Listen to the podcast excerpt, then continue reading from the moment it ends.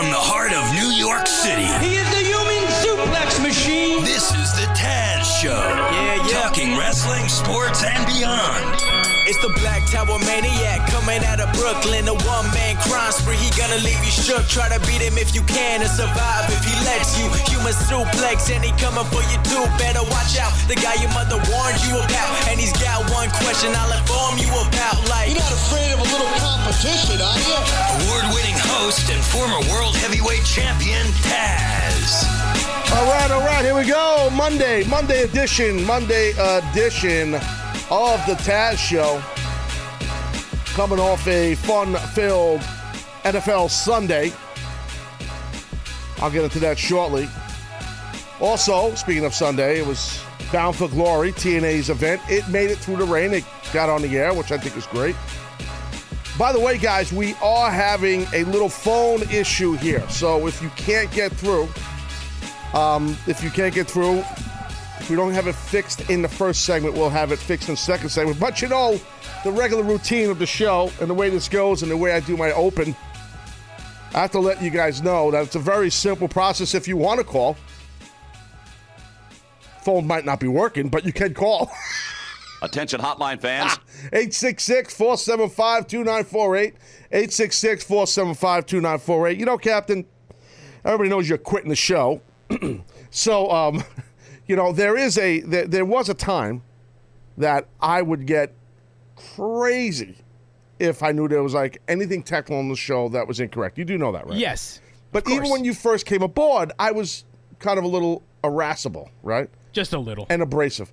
But even before you, during the Seth years, when I want to mention, yeah, exactly. And I'm mentioning Seth for a reason. you know where I'm going.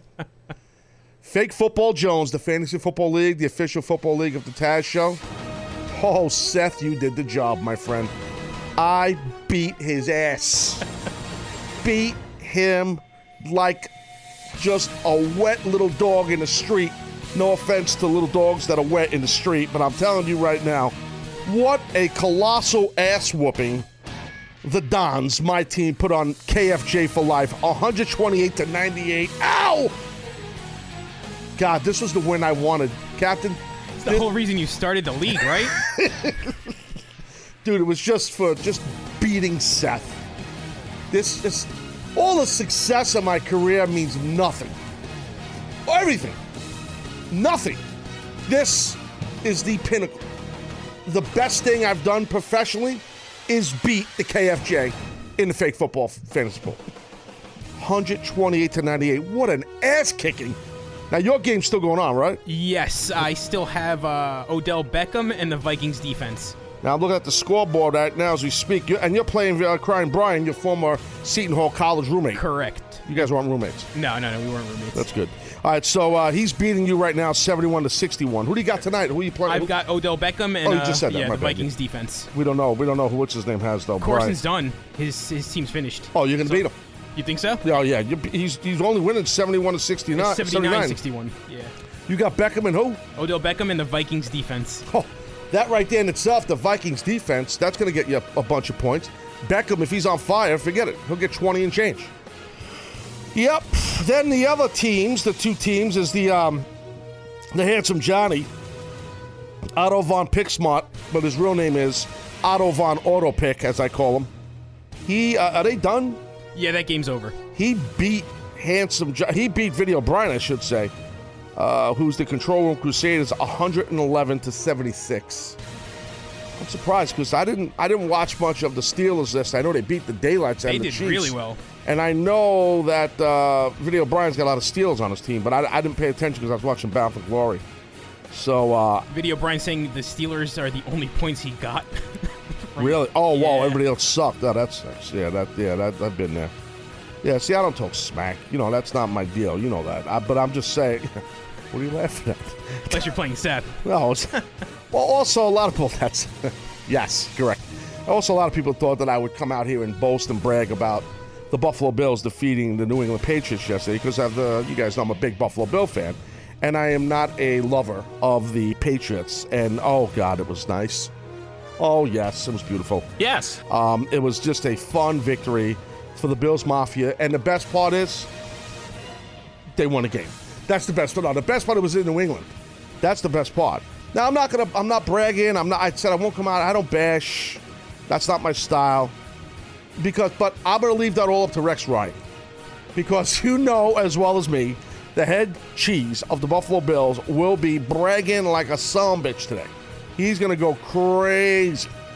Okay, and and uh, and a shutout, Donut City. you know, 16 nothing. Bills beat the Patriots. The last time the Patriots were shut out at home was in 1993. Oh, good gosh. The last time the Bills shut out the Patriots uh, in New England was in 1960. So that means this whole victory was luck. But we'll take the luck. It's all downhill from here. It's all down. It really is. Because someone's saying, oh, yeah, Patriots. I had one uh, Patriot fan who was, who was a nice guy. We, I thought he was being a little combative. He wasn't. He was just saying, oh, our season starts next week because, you know, the Tom Brady's back. I'm like, come on, dude. Your season doesn't start ne- next week. You guys, you had two backups that are really good in the Garoppolo and the Brissett. They both did really well. Season will start next week. That's a whole football team. It's not just Brady. Brady. That is his real name. He's running around playing grab us on a beach somewhere in the Greek islands. What's the big famous Greek island? The most beautiful one? Santorini. Yes, well, Brady just bought it. That's what I heard. He just bought the whole island. Just now, so he can run around shaking his ass, whatever he does. All right, also, uh, was uh, my, my NFC squad, the Seattle Seahawks, defeated my old AFC squad, the New York Jets. Those I'm a fan of everything at some point. Bandwagon Jones. I got it all covered. Seahawks win the game 27-17. Russell Wilback, Russell Wilback, that's a good name actually. Seattle Seahawks quarterback Russell Wilson, 23 of 32, 309 yards, three touchdowns. Good gosh. And the Jets quarterback Ryan Fitzpatrick, 23 of 41, 261 yards, one TD, and three interceptions. Holy Harvard Crimson Tide, whatever. Not Crimson Tide, that's Alabama. Harvard Crimson. He went to Harvard. Come on, Fitzpatrick. You went to Harvard. You got to be smarter than this. But he's having a rough time. It's rough. It's definitely rough. But uh, I hope the Bills can, uh, the Jets can bounce back somehow, some way. And as I said, the Steelers um, pounded on the Chiefs, but the score was 43 14. Roethlisberger was 22 or 27, 300 yards, five touchdowns. Holy crap. And the Le'Veon Bell Jones, 18 carries, 144 yards. Man, oh man, a Shevitz. Kansas City Chiefs quarterback Alex Smith, 30 of 50, 287 yards, two touchdowns, one interception. All right, so those are some of the notable games that jumped out to me. Also, uh, the Giants uh, play the Vikings tonight, so that, that's Captain and I were just talking about. It should be interesting. It's going to be tough, man. That Vikings defense is legit. I was trying to get them in the fake football Jones, and I was talking last week in the studio here to the Captain. I said, I don't know who's got him in our league. And he's like, uh, I do, Taz. I'm like, oh, my bad. I picked him up right after week one. You're a smart dude, man. You're a smart dude. Really, seriously. That that I wish I had him. I got the Seahawks defense, so I don't know how many points they got me yesterday. They got me something. Let me see. No, no, give me a chance. Nah, nah I'll look it up later. I don't have time. Got a lot of stuff going on here in the show. It's very, very busy. By the way, the phones, there's still issues. We have any update? Exactly. Not at the moment. The Seahawks got you 11 points. Thank you. Yeah, the uh, I got to be honest with you with this phone. I ain't gonna lie. I'm gonna just say it on the air. I, I actually think it's unplugged. I think we got ribbed. Someone that does other shows is ribbing us in the studio. I'm not kidding. We're gonna have to find out who that is. Oh yes, yeah. There's cameras, so it don't matter. This whole place is infested with cameras. It's unplugged. There's no power. Power Jones. I mean, uh, I mean, I know we got IT guys running around here all the time when we're doing the show. And I know they unplug stuff just for fun. That's because I yell at these guys when I see them in the hall. Hey, Taz, good morning. Hey, F you! see, that's the problem. My name's Brandon and not Nitz. Why does he always call me Nub? yeah, they all hate me here, but that's a whole nother story. Uh, so, a couple of things. I just went over some of the football stuff. Um, I want to tell you about the uh, special guest, by the way. I should have. I went right into football Jones, and I apologize. In the Indies yesterday, my bad. In the Indies, and the great, the young lady Deonna Purrazzo. Yes, Deonna will be handling the duties of In the Indies. I got so engulfed in my Bills' victory, and what a great segue! Because the lovely Deonna Purrazzo, guess what her football team is? Oh, You ex Taz? Oh, what is it? I'll tell you. Deonna is a huge fan of the New England Patriots. Oh, man. See, I said I wouldn't boast, and I feel Hey, like Brady! I feel like I'm boasting a little. Is there a little boasting going on here? It's a little. It's a little braggadocious. I'm sure it's gonna get worse later when Dion is on. You know how I am with guests. I usually just Oh, bash yeah. them. You know that. That's the problem. I'm just really miserable to guests. guests. Just try to keep me in line here in the show. Like if I start getting a little too much with the Pa- with the Bills defeating the Patriots, if I become Rex Ryan out here, which is starting to happen, yo, Rex is gonna just be, yo, he's gonna be the most obnoxious. To him, this is like he won a Super Bowl. He can just retire right now. It's over. He got oh, he's gonna talk ass all week, all week. Oh, he already started at the end of the game. Goes, yeah, uh, yeah, well, it's a great game and all that stuff. I'm paraphrasing. And then uh, Rex Ryan goes, uh, I think they were uh, they were missing a player. I think. Uh, Did he take the balls and order the equipment guy to alter them? it's unbelievable, bro. He goes, he's too much. He's he's acting like they're five and zero. The Bills, like he's acting like they're, they're gonna go undefeated. Just talking mad smack. I didn't think they'd win the game, but they did. I'm happy they did. you said that you like their chances. I did like I did say that. But I grew up a Met Jet fan, so I'm used to being beaten down. Okay? And I'll get to the Mets in a minute because oh buddy, some good news, as you guys know, most of you know. So um, one more thing about the Bills, I will say that um, Zach Brown, my man, middle linebacker, inside linebacker, I should say, for the uh, Bills, was on fire. He played phenomenal. The first play of this game, bro. I, I need some football. I mean, can we get back to the football? I need some. I need some music, football. We just round two here. This is a big moment here. It's a big moment. It's, it's, it's like segment two of the NFL. I, I got I got to get in the mode here. Thank you. So, Zach Brown, I believe number 53 of the Bills, the first play of the game, they throw a bomb to uh to what's his face Edelman. I think it was Edelman. And there was a uh, and there was a flag while while Edelman's. I think it was, Edelman. Damn, it was. And he ran, dude. It had to be 80 something yards for a touchdown. But as he goes to get, score a touchdown, it wasn't a touchdown because it was a penalty. They brought it back. Zach Brown, I'm 99.999% sure. This is the first play of the game, dude. First play of the game. Zach Brown chased him down, prevented him from going over the goal line. And Zach Brown's a big boy. He had to run something. It had to be whatever the hell is. It had to be close to 70 yards, 80 yards. Got me thinking of Don Beebe right there. The Don Beebe. Yes, but but this guy's playing linebacker and he chases down the little Edelman and tackles him before he scores, and then it's you know it's a penalty anyway. That right there, those two things that happened in that play set the tone for the Bills' win. I have to say this because the flag, flag Jones, and because Zach Brown chased him down. That's all I have to say about that. All right, so uh, I told you to get into the Mets stuff. I'll get into that in a second. I want to talk a little bit about the college football. Okay, so uh, you know, guys know I'm a big college football fan. I watch a ton of college football. And the phone lines are still not working. Look at the phone. The phone's just black, just completely black. Yes. Um. So uh, anyway, college football, college football. Yeah. So I, you know, I was very happy. As you guys know, I'm a, I'm a Nebraska football fan. So very happy that Nebraska was victorious over Illinois, 31 to 16. A nice, another nice, nice um, Big Ten victory for Nebraska. Nebraska, I believe they're sitting around five and zero right now, which is beautiful. As someone said on uh, uh, CBS Sports, uh, I can't remember who the guy was on TV covering college football. I don't remember who it was. He said the Nebraska Cornhuskers are quietly sitting undefeated, you know, which is nice. I just jinxed them too, by the way. Uh, so uh, anyway, uh, quarterback uh, for Nebraska, Tommy Armstrong Jr., 16 to 23, 220 yards, one touchdown, one interception. Okay, uh, Nebraska running back Newbie. Yes, that's his last name, Newbie. 27 carries, 140 yards, two touchdowns. Kid's legit too. He's quick, man. I watched the whole game. It was awesome. Uh, also caught the finish of just an amazing. I didn't catch the whole game, and I tweeted you guys because I missed. Okay, Tennessee versus Georgia. Holy crap! What a finish. Now, Cap, I know you're not a big college football fan. Did you see any of this? I did not catch. Dude, it was craziness. So what happened is I didn't see this game. I flip over to the channel gimmick. It was on CBS, I believe, actually. Uh, Shill Jones over here. And I flip over there, and the Georgia fans are going crazy. Georgia scored. I didn't see how. And I'm tweeting, guys, I'm a jobber. I missed what happened. It's like the game's over now, you know? There's like a few seconds left in the game. Georgia scores. People that were nice enough to tweet me and saying, hey, yo, check it out, man. They, they you know, Georgia threw a Hail Mary or whatever, something like that.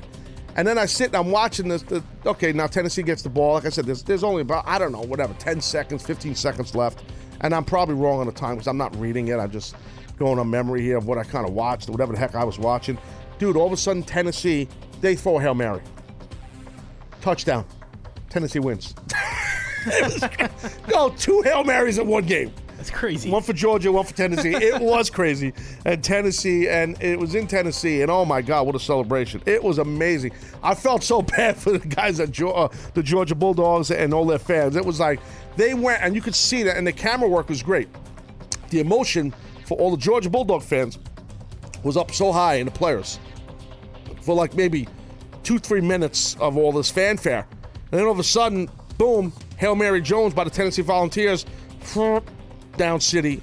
Now up is Tennessee. They win the game. It was unbelievable. What a great finish. I wish I would have saw the whole game, but Tennessee wins 34 31. So uh, then I watched the, the game that had a lot of attention on it was uh, Louisville versus Clemson. Louisville's really been getting super hype because of their quarterback, Lamar Jackson. This kid is legit. He wasn't hyped out of high school, nothing like that. The kid's a tall, lanky, fast, athletic kid, man. He's got insane, smooth feet. Uh, so, and, you know, he's in the running. I guess you would say this game was kind of going to help him really be in the running for the Heisman, along with his counterpart, which the Clemson quarterback, Deshaun Watson, who, you know, is another guy who there's a good chance he's going to win a Heisman because McCaffrey from Stanford kind of dropped a little bit the other night. He didn't play that good. So, you know, then you got to look at my man uh, Jabril Peppers, Peppers over there at uh, Michigan. Even though he's a sophomore, he's got to be in the running for the Heisman. But I digress. So Louisville ends up losing the game to Clemson, 42 to 36. Clemson quarterback Deshaun Watson, 20 of 31, 306 yards, five touchdowns, three interceptions. And uh, Louisville quarterback, as I said, Lamar Jackson, he was 27 of 44, 295 yards, one touchdown, one interception, 31 uh, carries, 162 yards, two touchdowns. Here's the thing Lamar Jackson, if and when he gets to the NFL, he'll be in the NFL. He's not going to be a quarterback. He's not, you know, he is going to be a kick returner or receiver or something. He's just ultra athletic and so talented. I, I don't, I, he could throw the ball a country mile. I saw footage of this guy. They had on um, one of the shows uh, during the weekend. My man threw a ball in high school. They had a cam, uh, cell phone video of him when he was in high school a couple years ago. From uh, goal line to goal line, 100 yards. Not in a game, like in practice, messing Yeah. around with his teammates. Dude, like straight 100 yards. Like it was insane. So he's got arm strength, but his accuracy is a little men's of men's. He's young, you know, but but he's really impressive. So um, so anyway, that's the deal in the college football. That's that's some of the games that jumped out to me. I said mentioned Stanford. They got smashed by the Huskies. Washington beat them uh, 44-6. And Wisconsin in a big Ten battle, they beat. Uh, I'm sorry, they lost to Michigan 14 to seven. So keep an eye on Jabril Peppers. I'm telling you right now, number five from the Wolverines. He's legit. All right, so now I talked a little bit about the Mets real quick. Then I'm going to get to Bound for Glory in a little while here. I'd love to get to your phone calls, but we got a dead phone here. We're working on it. That's what I'm hearing. Um, okay, so the Mets. Here's the deal. Uh, they clinched a wild card spot, and then the Mets will host the San Francisco Giants on Wednesday for the wild card gimmick game. So everybody's going crazy in the orange and blue land of the Mets. It's a big deal. I don't want to talk too much about it. I didn't hype too much on the Twitter. I don't want to jinx nothing. There's that's that's sometimes you know Met fans understand what I'm saying. I just want to leave it alone. That it's a good moment right now for the Mets. Oh Lord, I see lights on the phone. Lights. Something just happened. It just lit up, and now there's like a little LCD, and it says "F you." what does that mean? Uh oh. What? No. What? Come on. So anyway, What's uh, Johnny doing? What is going on, dude? Is this thing like rebooting? Is this like the whole phone like a computer? There's something wrong with the phone, dude. It lit up, now it stopped. Went all these X's went up it. I don't know what's going on. Let me stop talking about the phone. the entire the entire system is being rebooted. Oh, really? No, that's very nice. Did someone like unplug the system? I think the batteries are in backwards. No one cares. All right, anyway. That's fine. It's not like the audience wants to talk to me anyway. The phones just flare, flare up. And now it's like no flare. Nothing. So, uh, okay, what else we got? So the Mets, as I said, I don't want to talk too much about it because I don't want to like jinx nothing. And Met fans understand that. So let's just let things happen. Let's just let things happen. Seriously. And I tweeted something about the Mets the other day, and I put hashtag Cleon Jones. Now, some don't know who Cleon Jones is. GTS it. Old school Met, so I got to use the Jones. Cleon Jones. He actually was pretty good. You know, uh, in some golf news, I know nothing about this. The U.S. won the Ryder Cup for the first time since 2008. Congratulations, U.S. Golf. Captain, do you know anything about this? Uh, other than what we talked about last week, where that uh, heckler got called in and made that shot. What, what heckler? What are you talking? Oh, yeah! the- Guy who heckled Rory McIlroy. Dude, if you had any juice as a producer, you could get that heckler guy on my show as a guest. Serious. Get him on the show, bro. It'd be great. Where's he from? Scotland? no, no, he's an American, Same difference. taunting other countries. That's what he did? yeah, because I forget. I, f- I didn't know he was American. Yeah, he was an American fan. Love this guy. I'm sure he's got a Twitter account. It's probably verified already. He's got like 5,000, 500,000 followers. He's over like Rover. Kidding me? So there's your golf update. And uh, that's the deal. Um, so, all right. Also, other thing I'm going to tell you guys, uh, la la la la, tweeted about this on the, uh, they tweeted on the, what do you call it, the Taz Show Live account, uh, at Taz Show Live, about a new online store that will be coming for official high end gear, let's put it that way, for Taz Show merchandise if you're interested. It's an online store that's only going to be open um, for a couple of weeks. It's not open yet, as I do this show right now on October 3rd. So um, it'll be open maybe in a day or so, and it's going to carry a lot of Under Armour gear polo shirts, uh, you know, full zip jackets, uh, all sorts of wardrobe because everybody wants to run around with full wardrobe in Taz Show gear. Two logos on it. Do we have any photos of this? I have the logos. Two logos that uh, will be on either shirt or jacket, I should say. Baseball caps, um, winter hat, backpack Jones. There'll be a backpack, all mostly all Under Armour. Most of the stuff that's going to be on there.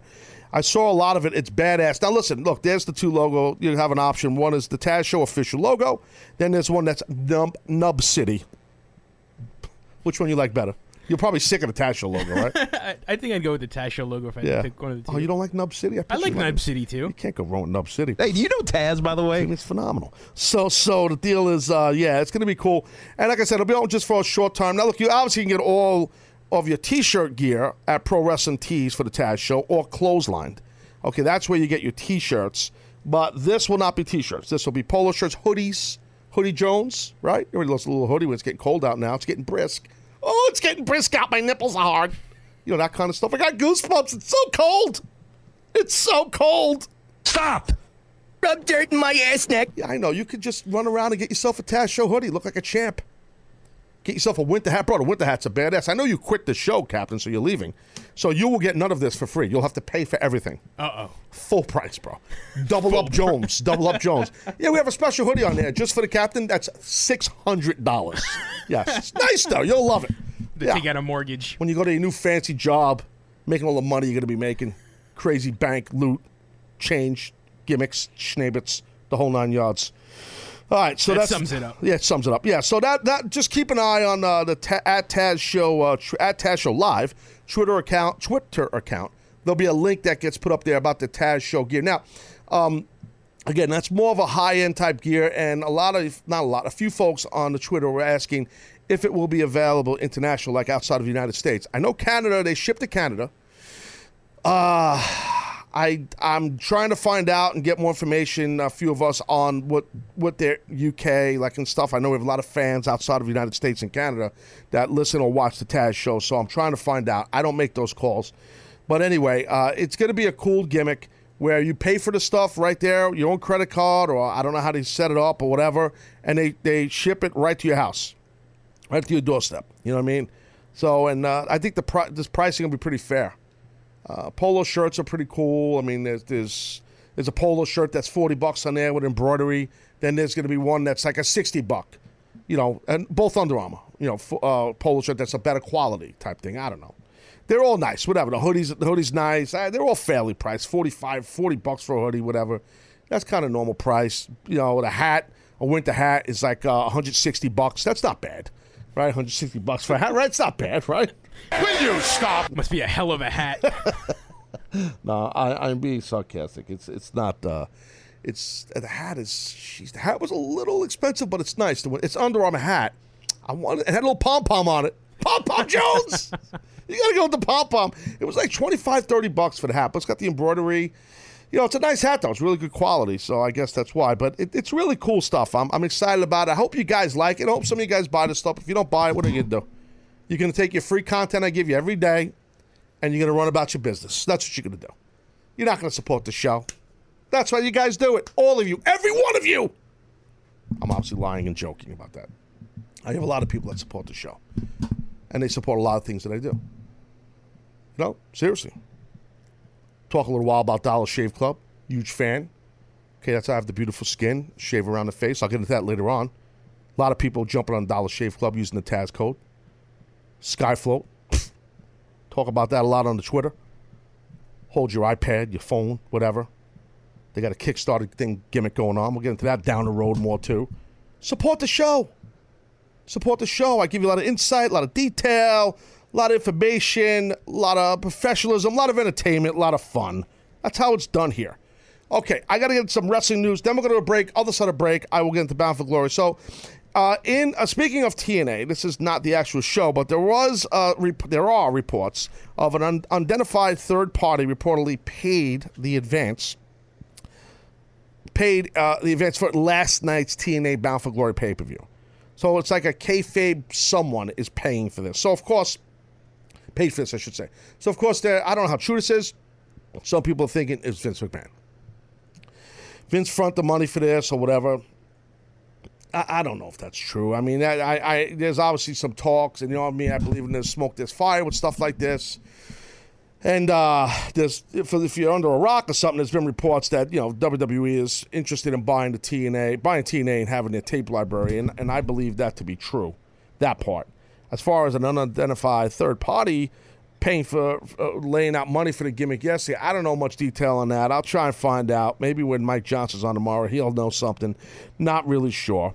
Uh, but last night, Drew Galloway was pulled from the card due to reported injury. Now, a couple things on Drew Galloway. Very, very good pro. Great talker, great worker, big dude, can work. Now, a couple things. I saw his injury thanks to somebody on Twitter who sent me um, video of it. Uh, I, I can't recall who it was who sent me the video. This was yesterday on Sunday, and I saw the clip, and it was a nasty fall. This was not a TNA show. It was a nasty fall that, that Galloway landed on his head. It was an attempted uh, running uh, a power slam. Uh, Galloway hit the ropes. His opponent was scooping. It was NXT show, I believe. NXT, was NXT something in Florida? Why would it be NXT though? If he's working, unless he's working independent for them. Why am I thinking NXT? What the hell am I thinking NXT? It wasn't. There's a house show. Damn, I can't remember what that. I'm, I'm crossing things up. I apologize for that. But re- regardless, Galloway landed on his head. Bad. It was an attempted power slam, real quick scoop slam, like like uh, you see uh, Samoa Joe made popular. You know, when a guy comes at him and he does a real quick snap, scooping power slam, which is not an easy do- move to do. And, uh, you know, when you see this move happen, Galloway lands on his head. He didn't rotate all the way. Quite frankly, two things I have to say about the actual move, okay? Um, uh, I, I, don't want to say the guy's name who did it because I don't want to seem like I'm burying that guy because I don't know him and I don't want to bury the guy. But just looking at it once, you know, I, I could say if you're the guy doing a move like that to a guy as tall as Galloway, you got to really make sure that you pop your hips and rotate his body to protection, to boom, to a black bump. And that didn't that didn't happen unless Galloway. I don't know. I wasn't the guy grabbing him, so I couldn't tell you how he felt in the air. But I'm just saying, you got the other guy looked like he kind of stopped rotating a little bit, like lost him in the air. I think it was an Evolve show. It was an Evolve show. I think it was an Evolve show that Galloway got hurt.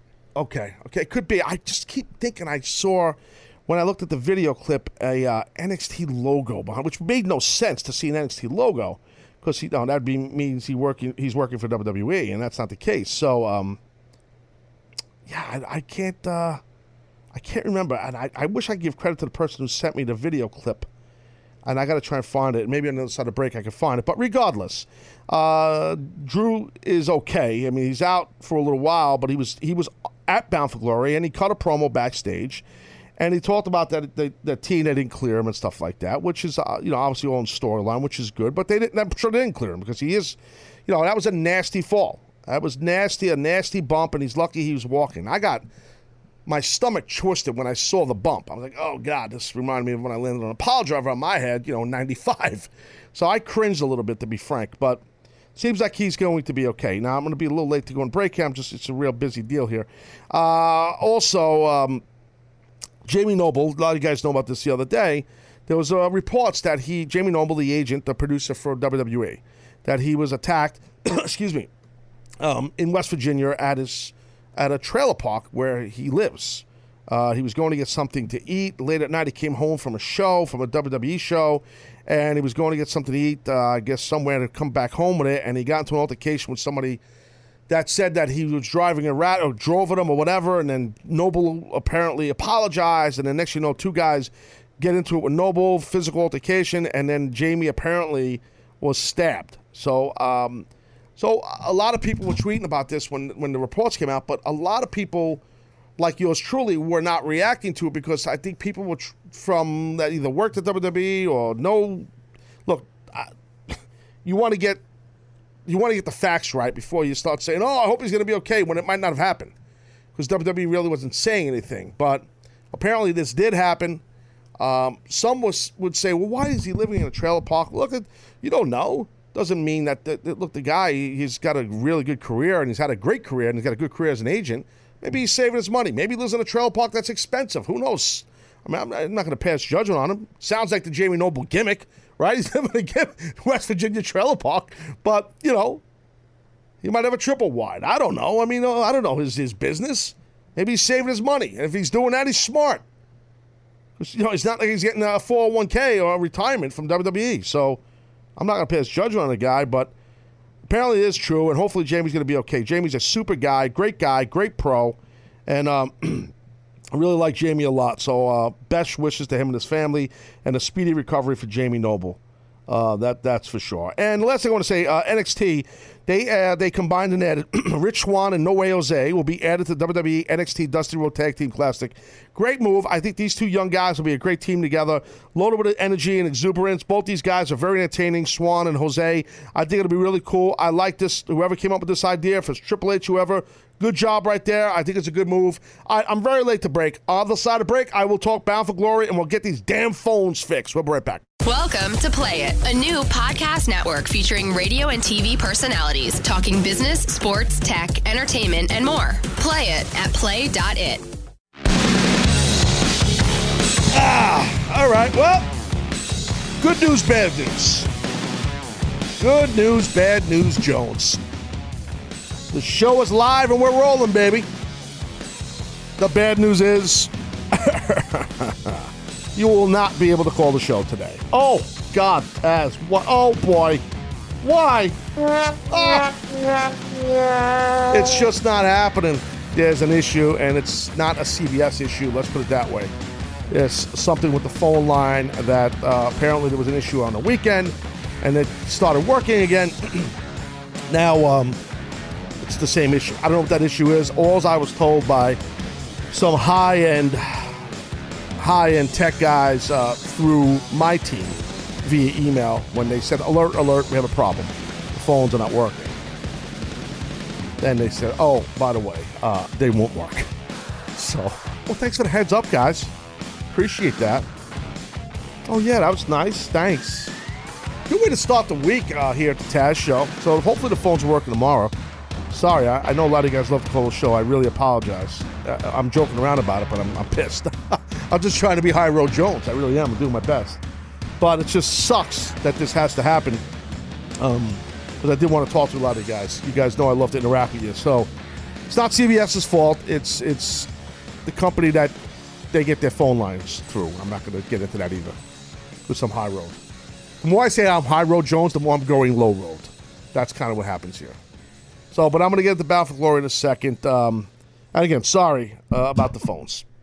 If something changes during the show, boom, it'll be on. But the, the, phone lines. But I don't think it's happening. I don't think it's happening yet. And um, yeah, it's just the way it goes.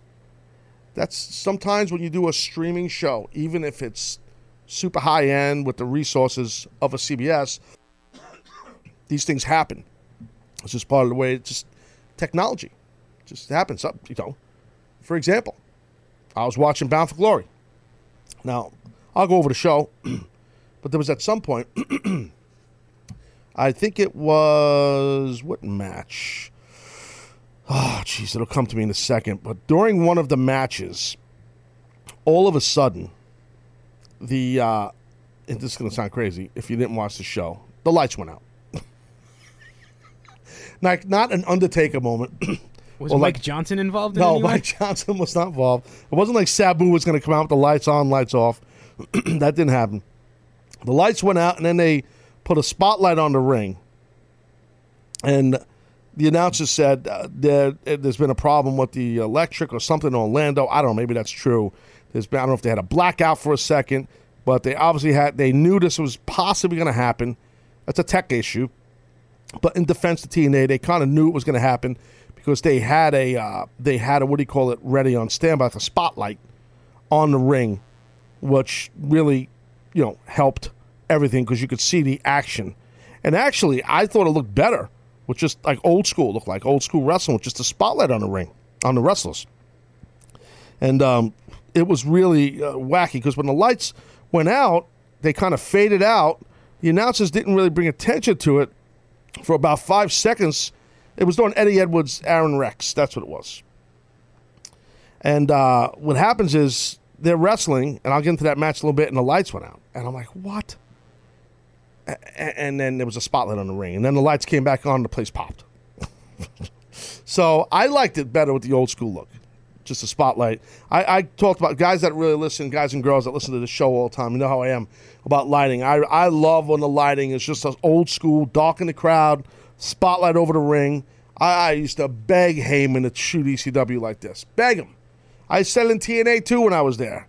It just makes the boys look bigger, um, you know, more muscular, more ripped. The shadows make you look bigger, more muscular. Like I said, um, it, it, it's it gives a different feel. All the attention's on the ring, not on somebody holding up a Taz show sign or something, you know, in the middle of the crowd. You know, it's just a whole like spotlights on a ring, literally. But you know they don't do this wrestling company, especially someone as vast and big as WWE, because you want to see the sea of humanity, the the mass amount of people, as the late great Gorilla Monsoon would say, sea of humanity. Yes. Will you stop? So, um, anyway, so the show starts off now. You know, as you guys know, there was a lot of scuttlebutt. Even if you didn't watch Bound for Glory, or you're not a TNA fan, which I don't normally cover TNA, I don't normally watch TNA, but I do know they have a lot of great talent there, and they have a lot of people who work really hard there. So I was pulling for them to get this show off and running like a lot of you guys were because it's just good for wrestling. And sure enough, the show happened. And the show seemed like, for the most part, a success. So I was happy for them. Uh, I liked the show. I thought it was okay. Some things bothered me, but I worked behind the scenes there. So a lot of the same things are still happening. But and some of the things that I'm going to bitch about. But the thing is, it's like they. I think if you talk to anybody behind the scenes, uh, off air at TNA management, they would tell you, dude, we're lucky we even got the show on the air. We're lucky f- from a financial standpoint, all this stuff. So I don't think they were worried about all the tiny nuances, but they got a lot of it in there. And and uh, whole Matt Hardy, Jeff Hardy, Abyss, Crazy Steve match. I'll get into that in a little bit. If you didn't see that, bro, it was just insane. I'll talk about that in a second. I don't know what to say about it. The damnedest crap I've ever seen. I say crap in a nice way. I don't mean that in a bad way. I enjoyed it. But so they start the show off and and with a video package with Matt Hardy and his son playing piano, the little baby. And uh, and the thing is, like, I'm waiting to see some acknowledgement. Okay, there was no acknowledgement by the company of any issues, no pa- uh, nothing, n- nothing, no, no on camera from Dixie Carter or uh, Billy Corgan, nothing. I didn't see it unless I missed something. I didn't see it. uh, nothing from the announcers. I didn't see see or hear any acknowledgement. There's a big part of me that thinks they should have, but there's a part of me I know why they didn't. They didn't want to put attention on the fact that they, they have all these financial issues and all these different owners and the company's split in three or fours and all these problems, so they don't want to tell what they would call their mass audience. But the thing is, I, I think TNA needs to realize who their audience is. Just like WWE has a problem sometimes realizing that their real audience uh, has become because of the push online fans and because of the WWE network. Okay, well, TNA doesn't have an online network, but TNA, you know, more hardcore fans are going to pay attention to a TNA because they're going to respect the work rate of the locker room and that the tradition of such great wrestlers coming out of TNA. And they know of TNA because they're hardcore wrestling fans. So hardcore wrestling fans know that you guys had financial things going on, and and even geez, even to a mass appeal, you have Billy Corgan go on ESPN TV and talk about this. So and then you're going to go on your own show and ignore it is a little bit of an insult. I got to be honest, but I do know why. I strongly assume I know why they did this. They didn't want to bring any more attention to, it, which I respect that. I do. But a part of me thinks old school Paul Heyman style, ECW style, come right out and admit it. Come right out and say it. Tell people what happened financially or whatever, without too much detail. That or just some kind of a sarcastic snide, like, you know, the show's on the air. A lot of people didn't think it was going to happen. We didn't think it was going to happen, but here we are. Something like that. Like you made it through the rain type of thing. It's not a knock on TNA. I swear to you, I'm not knocking. I'm just giving you my critique on what did and didn't happen, how they got into the show. And we saw Dixie Carter on the show. We saw her induct and do the whole thing with Gail Kim, who congrats to her on being in the TNA Hall of Fame. It's well deserved. Great worker. Uh, one, one of the better female wrestlers you're going to find worldwide for, for the past decade or so.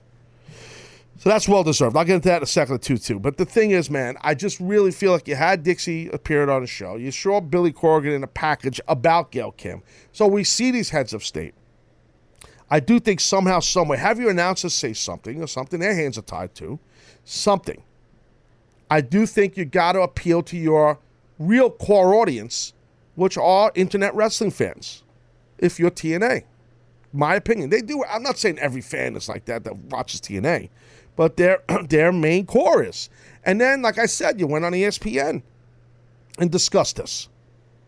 And then on your own show, we don't hear nothing.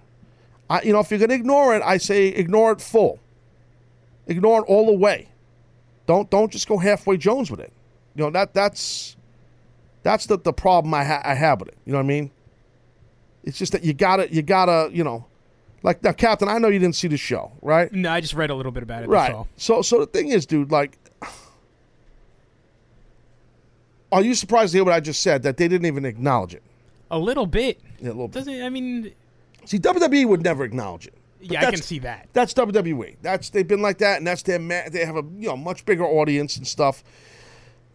I just really I was looking forward to hearing him say something. Now, now, this is what I'm going to tell you. I mentioned Paul Heyman. I mentioned ECW. How Paul would have done this, and he's done this, where he would come right out and say it and tell you guys what the heck was going on or whatever. Say something like "We're here," some kind of sarcastic line. But it's interesting.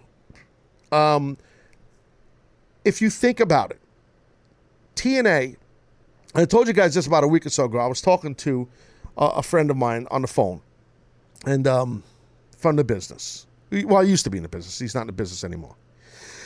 And he was joking, and we were joking around that it's like TNA just, no matter what happens, they are going to live.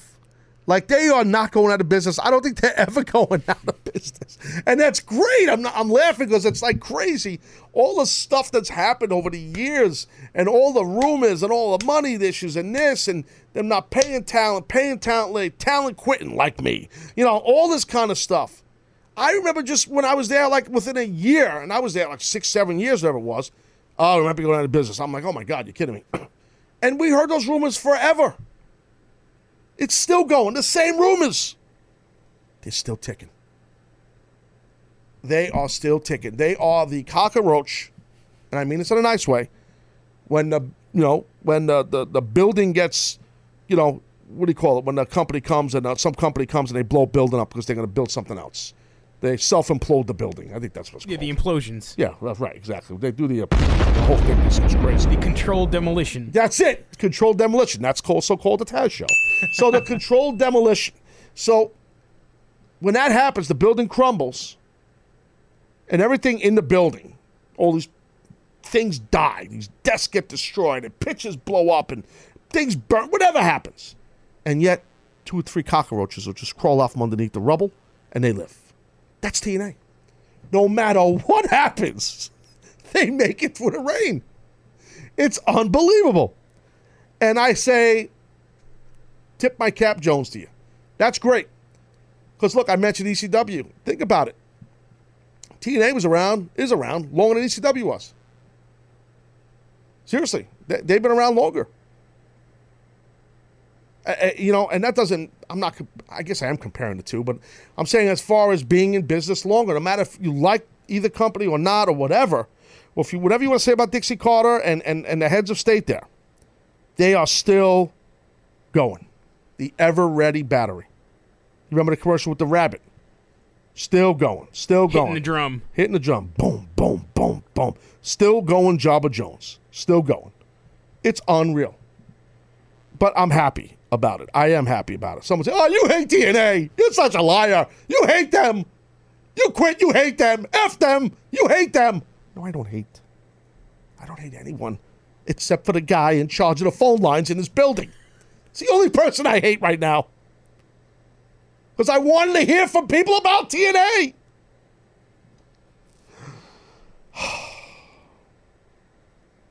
anyway. Why are you yelling? I don't hate TNA. I don't hate TNA. There might be a couple of people here I don't like. Yes. That's okay. There's people that work here at CBS I don't like. Yes. Just a couple, right? Yes. so it's okay. There's people that live on my block I don't like many of them. So, so I'm just saying, like, it's okay not to like a couple of folks. That doesn't mean I want to see a great roster like they have, or production crew, or whatever go away, or even the company, or Dixie herself. I don't want to see that go away. It's good for wrestling. It's good for business. And by golly, they did it. They put that show on. I don't want to say without a hitch. There was a couple of hitches, but they're not bad hitches. I enjoyed it. I just think some acknowledgement would have been nice. I also, speaking of stuff I didn't like in the show, okay, they, they kicked it off with DJZ, an X Division match. He's the champ, X Division champ, against Trevor Lee. They had no package to set this thing up. So I'm, I'm a kind of a, a ca- very casual viewer to TNA. So, I, hey, I, I, I'm going to spend 50 bucks and I'm going to watch this pay per view. Here's my 50 bucks. Okay, educate me now. Give me some bang for my buck. Educate me to. I know who DJZ is. I, I called his matches and I, I respect the hell out of the kid's great. He's underratedly great, to be honest with you. I don't know Trevor Lee that well at all. I never met him. If I did, I don't recall and I apologize, but I don't know the character Trevor Lee. Now, I thought the, the announcer did a decent job trying to explain his character, but the crowd was dead for the most part. It wasn't because of a lack of high spots or physicality. I thought the, the spots were, I thought the match was very good. I just thought that you got to start to show off with a package. And there was no package, and it lacked energy in the building. I'm like, God, I don't know the story here. I don't know Trevor Lee. I, you know, and I, I just paid. Like, what? Come on, man. This is I'm thinking, all right, maybe maybe TNA did because of the money issues, and maybe they had no time and they had no budget to put together packages because there is a budget. This costs money. Seriously, it does when you do packages. But then later on the show, they showed a lot of other packages that were awesome. so, but maybe it was a budget issue that they only could do a certain amount of packages. I don't know. I really don't know. I'll try to find that out. But the match was excellent. Okay, there were many crazy high spots leading to the finish of the match, and the other thing that that always let me explain this. It kind of bothered me when I was there, but I got used to it as a broadcaster because they do a different style. But as a viewer, forgetting that's what they normally do, and I'm talking about replays, it bothered me. And then I started realizing at the, end of the DJZ Trevor Lee match, what you know, uh, they don't do replays most of the times after things happen. There's a replay package at the end of the match, which is not easy as an announcer. I've been there with them and done this because you just call the whole match. Now, okay, now do the replay package. It's a little tough. It's a it's a little annoying, but that's kind of what their style has been for a long time, and it's something that people don't notice. But pay attention to that, guys. They don't do replays until the end of the match. Not saying it's bad. Wasn't crazy about it when I was there, but I got used to it. Now being away from it, now going back and watching their program, a pay per view, I, I don't like it. so I don't. Because there were many, many sick, nutty spots that DJ Z and Trevor Lee did, and I wanted to replay, see the replay of them while there was downtime and guys were selling, and they didn't have it. They didn't have it, but it was excellent stuff. Um, insane stuff by DJ Z. He really stuck out. This guy is so underrated. They better hang on to him. And this Trevor Lee, I think he's got a lot of potential. He does like this caveman type. He's from I think he's from North Carolina. Like he's old school kind of uh, hillbilly type guy, but yet he's got some technical ability and he's tough and he's crazy and he pulls it off. He looks the part, and and you know I, I like him. There's something about him I like. And and um, uh, but anyway, DJZ uh, Trevor Lee, good match. So that's kind of my take on some of the stuff right there. Um, they did the backstage interview with Drew Galloway that he can't compete and he's injured, and I talked about this earlier. So he was there, but um, you know it wasn't like they were lying. Like he, you know, they couldn't. A lot of people thought, "Uh oh, he pulled out the show because of money, because of this." I don't know. He was there and he was on camera, so uh, you know he's on a contract show, I'm sure. So I, I, don't think it's that type of thing. And uh, all their talent was there, to be honest with you. So it seems like everything was okay. Wrestlers wrestle. That, that's what I tweeted. You know, wrestlers are going to wrestle. They're going to make it there. I mean, for the most part, unless you keep screwing them and don't pay them, then they're going to say "f you." Wrestlers wrestle. It's that simple. Okay. Um, now they go into the gauntlet for Bound for Gold. Okay. So it's kind of like the Royal Rumble esque type feel on this deal here. And it's gauntlet for Bound for Gold. Gold. Now again, no package. I'm like, what the hell is going on here? Now I don't know later on I'm gonna see packages, but there's no package for this either. And they have TNA, a guy named Dave Sahadi. Some of you guys that are, you know, follow this business on the internet a lot, you might know who Dave Sahadi is. Okay, Dave Sahadi is a behind the scenes guy, a director, a producer, who worked for WWE for many years. A lot of those cool, awesome things that you've seen over the years in TNA, I'm sorry, in WWF during the Attitude Era and even after that, were done. A lot of those video packages by a guy named Dave Sahadi, along with a guy who's still with WWE named Adam Panucci. Okay, and guys named Chris Chambers and stuff like that. These guys are guy named Barry Bross. These are names you never hear that were this team that Kevin Dunn had years ago in WWE and WWF. A lot of them still work with Kevin in WWE, but but uh, Sahadi left, as a lot of you guys know, years ago. He's been with TNA. uh, He was there before me, and I was at TNA for like I said six years, seven years. And one of the reasons, uh, side note, Jones, I don't know if I ever mentioned this on the show. Uh, not a big pop, but uh, one of the small reasons why I, I was going to go to TNA is I knew a guy like Sahadi was there. That sounds crazy. I got to tell you, you're an announcer and you're worried about a, a director, producer. Yeah, because he drove the TV show from a post production standpoint, and he was so damn good, and he was such a legendary uh, guy, and, and so great at it that I knew that their TV was always in great shape because of Sahadi. So, and I believe he's still there cutting packages, as they call it, and he's the man. So I'm not blaming Dave, okay? yeah, he doesn't control the budget, but I'm just saying because if you tell Dave cut a package, you know, on you know, taxis running around the street in New York City uh, for the past three days, uh, he's going to put a package together and it's going to knock your socks off. That's how good he is. So, but there was no Bound for Gold gauntlet gimmick package. They showed a graphic beforehand that uh, the announcers voiced over to explain the rules. And Josh, the lead play-by-play guy, did that. He explained the rules the right way, and he read off. He went off, I should say, off of the graphic. But there was no package to support the announcers and the match. It's a big deal. It's a big opportunity here. And then they just they went at it um, with Jesse. Uh, Jesse Godderz came out. He wrestled first for against Rockstar Spud, and then every 90 seconds, other guys came out. A guy named Braxton Sutter, who I was not familiar with. The guy looks. This guy looks great. And he was in. He's obviously in some kind. Well, for those TNA fans, he's in some, some, some kind of an angle or feud with Rockstar Spud, and um, but anyway, so uh, he was the first guy actually thrown at this thing, Braxton Sutter. But this kid looks good, man. Got some physique on him, ripped. Uh, good, pretty good worker. A little bit I saw of him. Uh, then Eli Drake came out. This guy I love. This guy's just got that it factor. His t- I think he was in WWE a while back. I don't know what his name was, but um, very, very good worker. Great talker. Very comfortable on mic. Big, muscular kid, uh, and can go. He actually won this whole thing. uh, and a pretty interesting finish that they did. I thought it was pretty cool. Then we saw um, a couple other guys come out. Grado came out, guy from Scotland, very you know comedy guy. Wears a fanny pack. He's funny, very entertaining guy. There's a lot of work in overseas and stuff. He's, he's, he's got a kind of a cult following. I like him. I think he's he doesn't look like a wrestler. He looks like a regular guy. You know, some guy who just had a deli eating a sandwich. He's got a fanny pack on now. He's a wrestler, but he's entertaining. He can work too. I like him. I like Grado. I, he's entertaining. I, I wasn't crazy what they did with him. He came right out, and then he got dumped out really fast and just kept strut, uh, from from Spud and kept strutting out to the back. I just thought it was too quick. I get the humor behind it. We've seen stuff like this in the past. The people at the Impact Zone in Universal Florida, Universal Orlando, we're going to break in a second here. They were chanting BS, BS. They didn't like that. They liked Grado, and they didn't like that that happened. Uh, so I'll get into the rest of this match and the rest of Bound for Glory in a Raw preview. And Deonna Purrazzo will be on the show within the Indies. Okay, uh, Taz Show, be right back.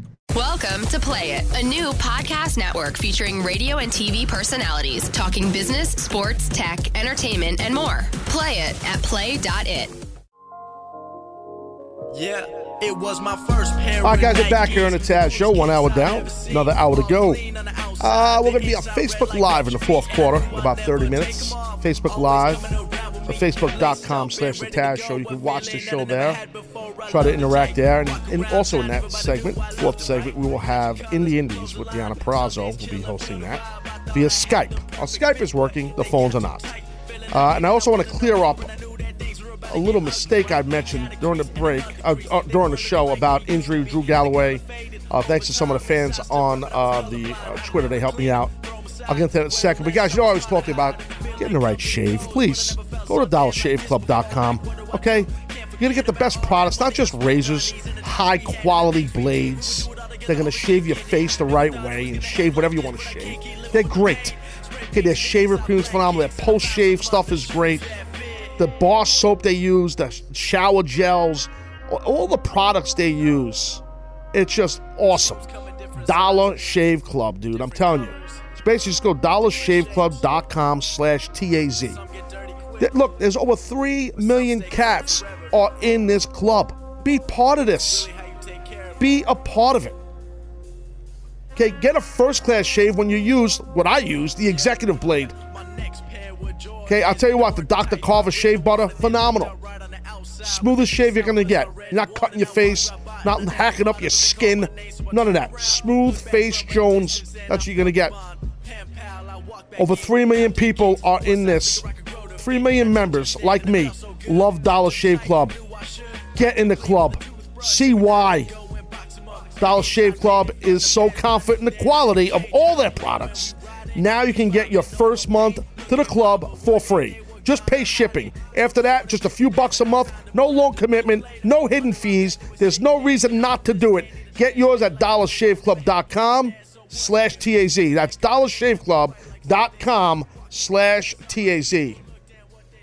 Now, as I was saying, I saw about Drew Galloway. His injury, actually, I, I confused the high spot and, of course, there were two injuries, okay, that have nothing to do with each other.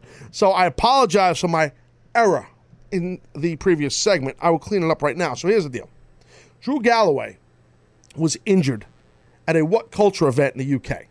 Okay, What Culture is a new new Fed. They do a great job. They do some good stuff, and they're, they're hot and coming up, and they do a good job over there. Okay, so Drew Galloway was like a spike DDT type, had an arm trap, guillotine type with a hammerlock, nasty landing, and it just took a bad bump. He wrestled a young man named Joe Joseph Conners. The power slam spot I was talking about with NXT was Hideo Itami.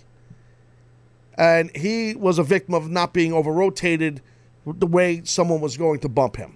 So that's where, and I think Kingsman gave that information, correct? Yeah, Captain? it was Kingsman. Yeah. So um, I want to give credit to the other gentleman. I got to find it on Twitter, who uh, just gave credit for the. Uh, I want to give him credit for what he just said to me about. Um, oh, here it is. Uh, oh, it's Juggalo Matt at heel Juggalo Matt. Excuse me. Thank you for uh, sending that. I confused the two. My bad. That happens. Even the great ones make errors. Even the great ones. Of course, that happens.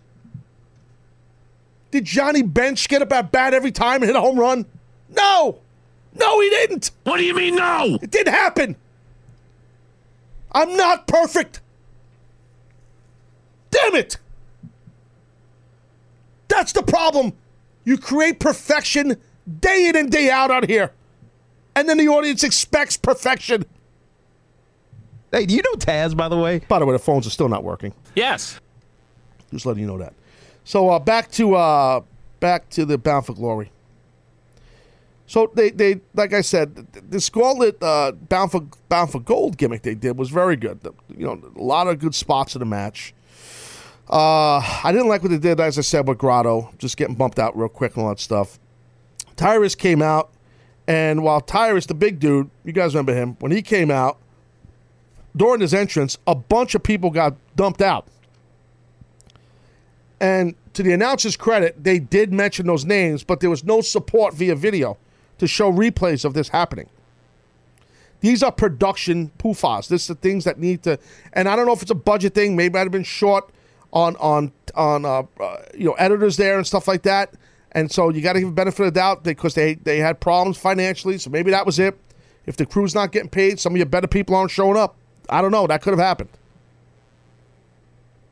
At the end of the day, they did a spot, uh, a finish, and where uh, Drake, Eli Drake, wins the thing. I like the finish they did. It was pretty interesting, and uh, you know, so I missed some of the guys that came out there, but I'm, I'm just telling you, the long and short of it, it was a good, it was a good bound for gold type of gimmick they did, a, a 90 second uh, Royal Rumble s type of thing. Then they did a backstage interview with Robert Irvine, the uh, world renowned chef and the husband of Gail Kim, which I thought was a nice touch. I've met Robert Irvine before; he's a nice guy.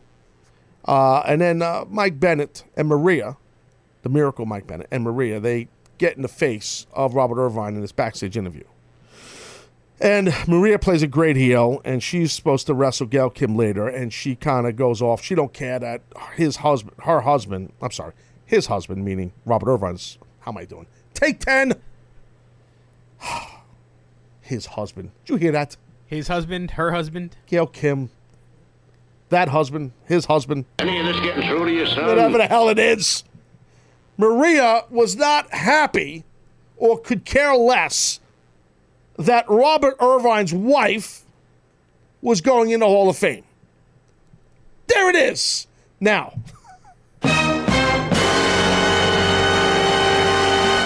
it's that simple. Everyone in this room is now dumber for having listened to it. regardless. So Robert Irvine, the only thing I didn't like about this is Robert Irvine kind of bowing up to Mike Bennett. Like I, I don't like that. I, I believe in wrestlers and I believe in the talent. Not that Robert Irvine, he's a big guy, he's a muscular guy. Looks like he's a tough cat.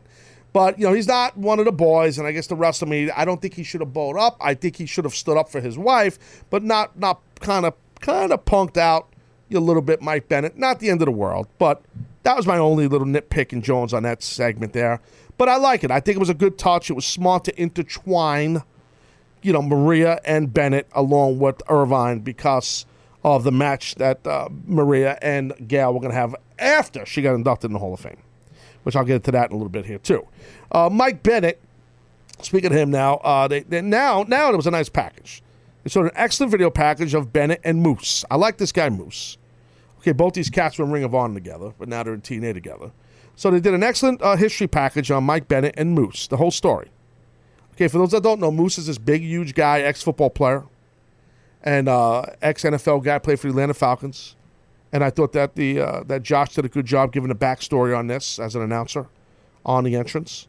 Okay, um, they did a good video package on the story that these guys were friend. Mike Bennett brought Moose into the territory and all the stuff. Now Moose and him got problems because Mike Bennett, Mike Bennett kind of eliminated Moose from uh, getting a shot at the championship uh, physically previously on a different show. And next thing you know, now Moose is pissed at Mike Bennett, and Mike's the heel. Mike only cares about himself. Moose is pissed.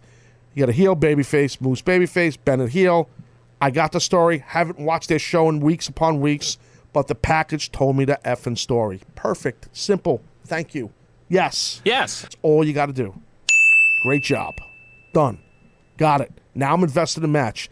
Nice touch for Moose. They had a high, a local high school football team come out to the stage in their football gear. You know, and and it must have been the captain of the football team. This kid comes out and he cuts a little promo on the stage and gets the, the football team all fired up. I thought it was cool. You know, and then here comes uh, Moose with these kids, you know, behind him on the stage doing the moose, moose, that whole arm thing. It's great. I thought it was cool. I like the touch of the high school football team. I thought it was really cool.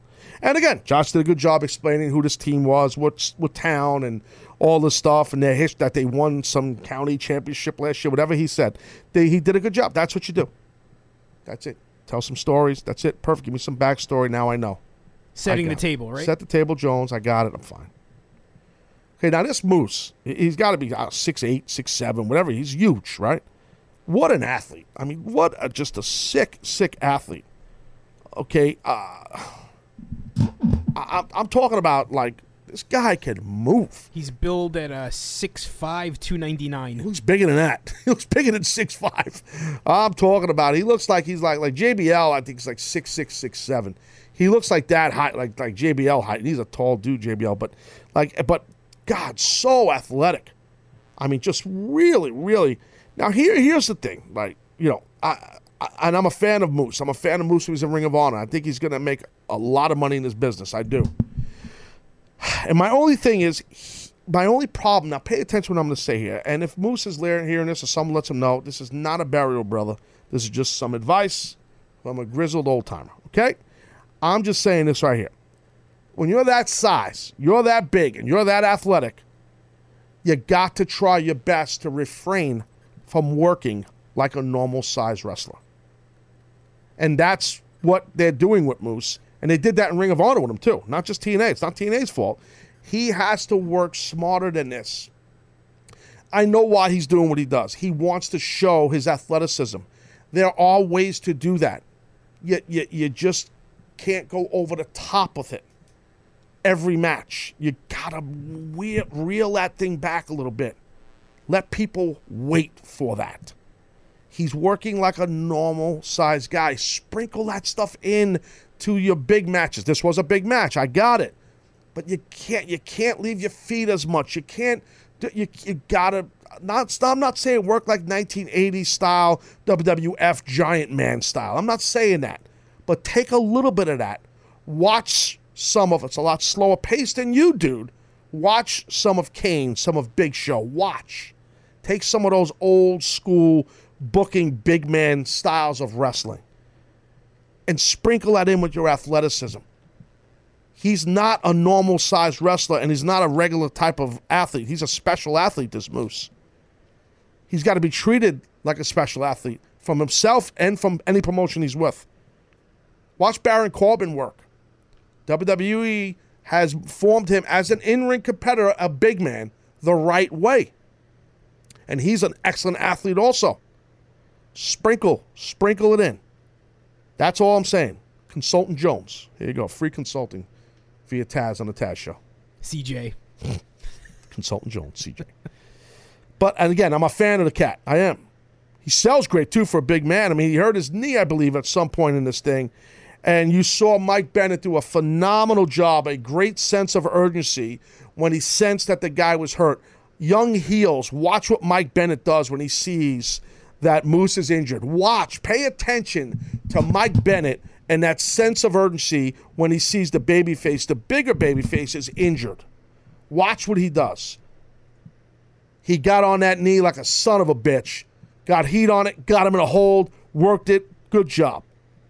I like Mike Bennett. There was a lot of Mike Bennett on the show yesterday. He's real good.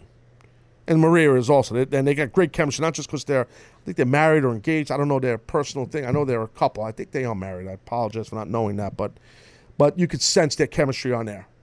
It's kind of like Miz and Maryse, but, you know, this girl, Maria's working, working, you know. and she's more of the mouthpiece. Uh, well, they're both mouthpieces, M- Maria and Mike Bennett, both of them. So it's not just one. Then we went into a uh, a match here, um, you know, which I, I thought was uh, interesting with Eddie Edwards, okay, and uh, Aron Rex. Now, I I, I got to tell you, they did this judge thing, okay. They had judges around ringside. Now, Captain, you did not see the show, okay? No, I did not. So so they have Eddie Edwards, Aron Rex. They're in this match. They're gonna have judges. They're gonna do like rounds, basically. Not boxing, they're going to wrestle. And they're going to have judges consult at the end of each round. It-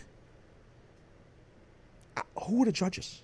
Like, so what happens is you don't even see, you see people sitting in chairs, like three around the ring. And then as the match is going on in like the second round, the judges were gone. They like disappeared, poof. Uh, Unless I missed something, I don't know. I mean, hearing Eddie Edwards and Aron Rex, that sounds like a pretty cool match. It was. These guys worked really well. Let them just work. I know they're trying to be creative. The judge thing, and then they had the lower third. You know, judge one voted this, judge two. There was no names for the judges. Like who are the ju- who? Where's the credibility? Then at the end, Did they all have masks on too? but then at the end, when they crowned the winner, you hear the judge's name. Judge uh, Vinny DeRucchi uh, says 60 for this. Judge uh, Maria Mako. Uh, Judge Evil Rottencock. I mean, you heard all of these names, but I don't understand. Where's the credibility? Now, some would say, wait, Taz, what about in boxing? What about in boxing, Taz? This is why I'll give the TNA a little bit of a benefit of the doubt, a little bit on this. In boxing, we don't know who these judges are.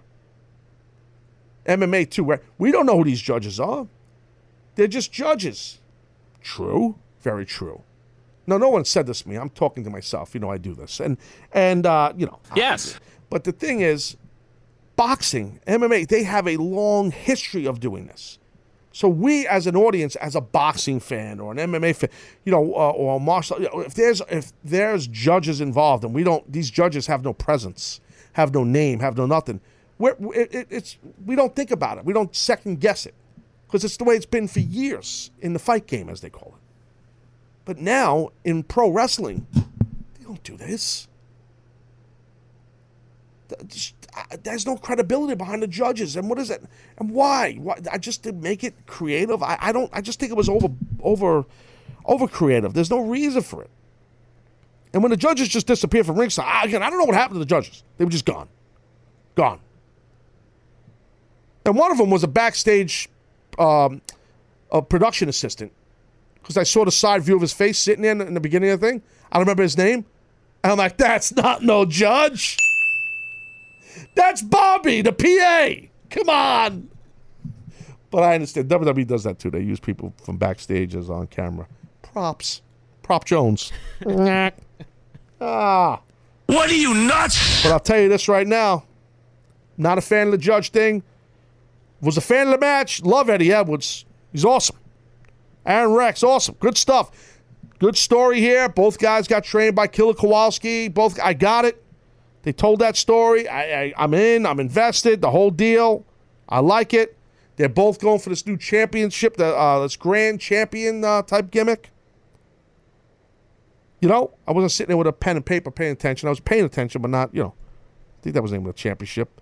No graphic support on that. I don't think there was anyway, but they had the graphic of the judges. Judge one said, I can't. I don't know. That's just that's the only thing that bothers. me. Again, I like this show. I know it sounds like I'm not. I'm pointing out some stuff. I'm saying the match is great. I think they're calling it the Impact Grand Championship. Oh, I was close. I was close. So then, uh, then uh, anyway, we go to. Uh, by the way, Aron Rex won that match. The judges decided. You know, it's a good way not to, I guess, have someone do the job and get pinned or submit. That's a lot of people on Twitter saying, "What the hell? There's no finish." The judge said this guy wins. Like what the hell? You know, I respect that they're trying to protect each of the boys. I got it, but I don't know. I just don't think that was just the right way to go. I mean, with the judge thing. But that did not steal the show. I can promise you. I'm getting to that in a minute. Dude, if you don't watch anything on this show, you got to watch this segment. So, this gimmick, I, I mean, but I'll get to that in a minute here. So, uh, then we get into uh, special guest comes out, surprise guest, Christy Hemme. Yes, Christy Hemme. Great pro, great girl. Know Christy a long time. Great to work with. Real professional.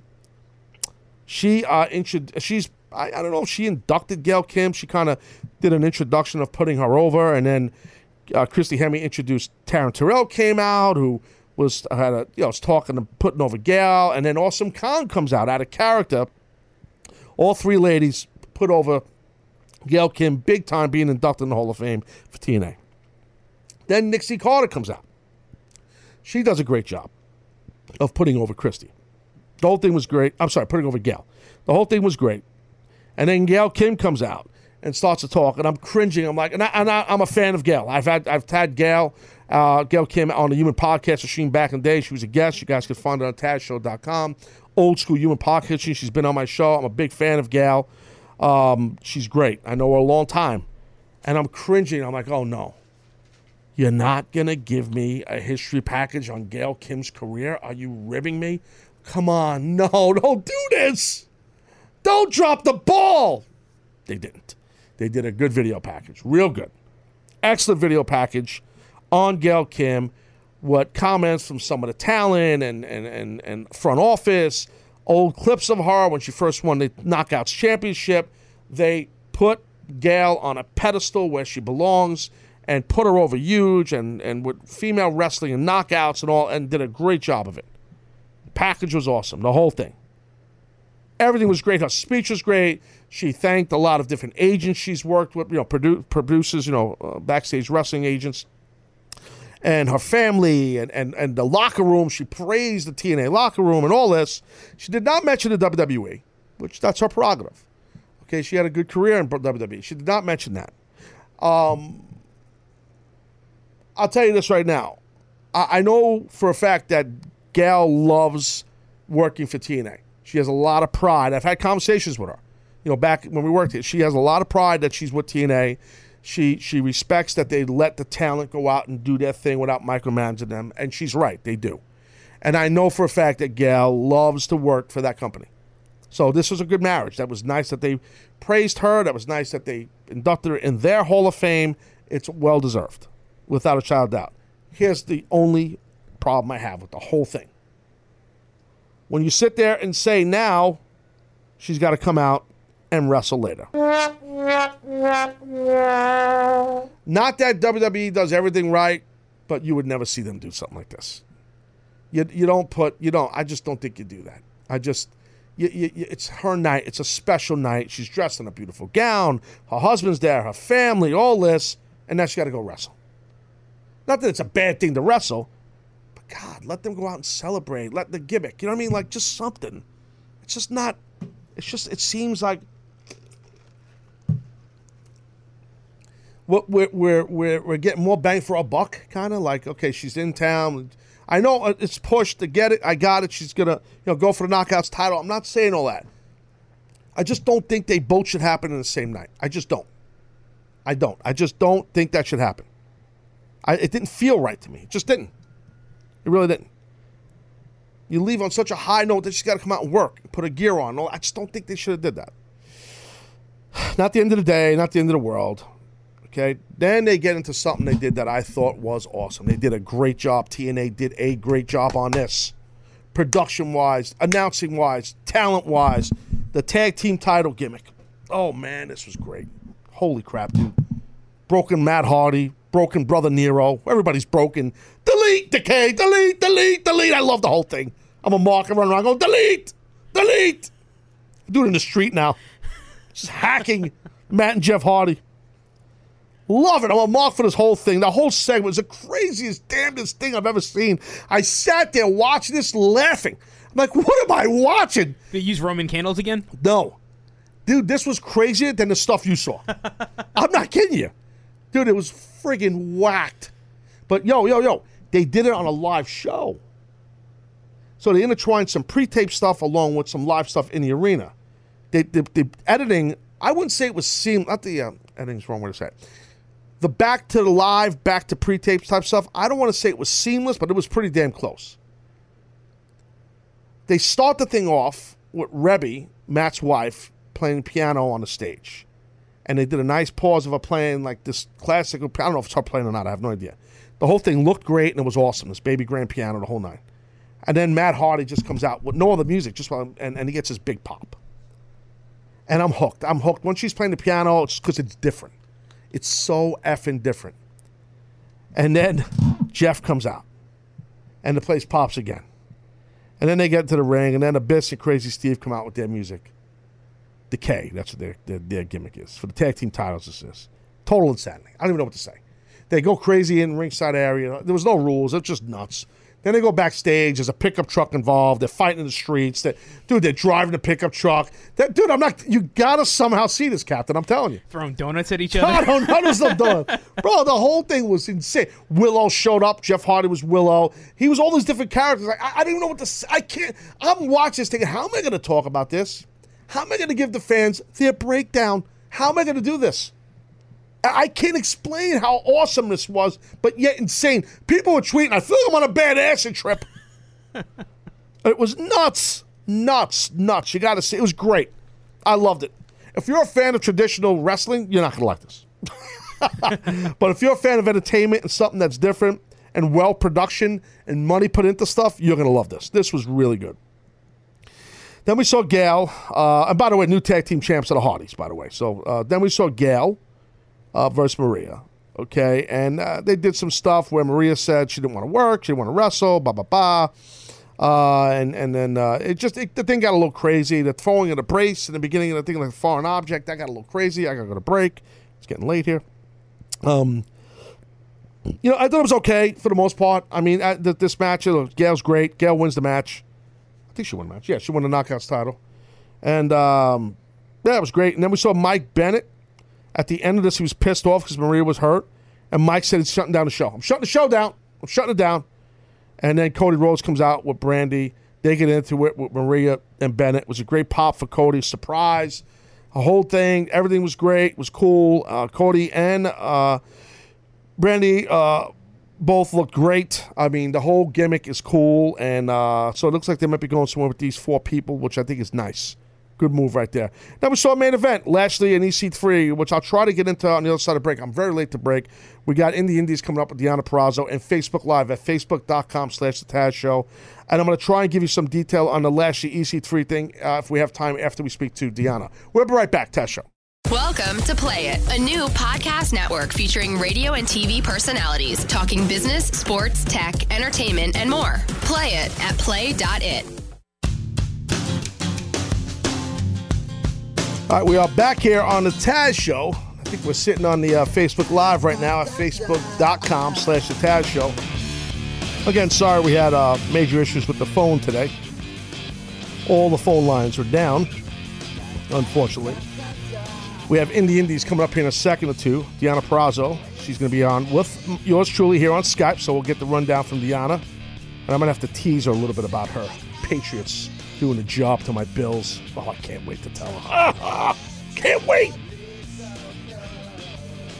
Anyway, that's the deal. Uh, so we, uh, well, oh, Facebook Live. Yes, I should go on and look so I can communicate with people, right? Because people can't call. Yeah, okay, I got it. Captain's n- nodding his head, yes. He's mailing it because he's quitting the show. He can't even say yes anymore. Maybe because he don't have a microphone in front of him. Maybe his mic's broke too. Everything's falling apart on the show here. Taz show's falling apart. Sucks. Uh, are we ready in the Indies? In a three, in a two, and a one. And a three, and a two, and a two. The Taz Show presents In the Indies. Welcome to the Marshall High School. Welcome to the Main Street Armory. These guys who wrestle are really talented. A weekly report of what's hot on the independent pro wrestling scene. Oh, Matt's going to do some damage. Indie wrestling at its best. Man is an absolute beast. With some of the Indies' best talent and territories today. Uh, hello, uh, Deonna. Uh, how are you today? I'm good. How are you?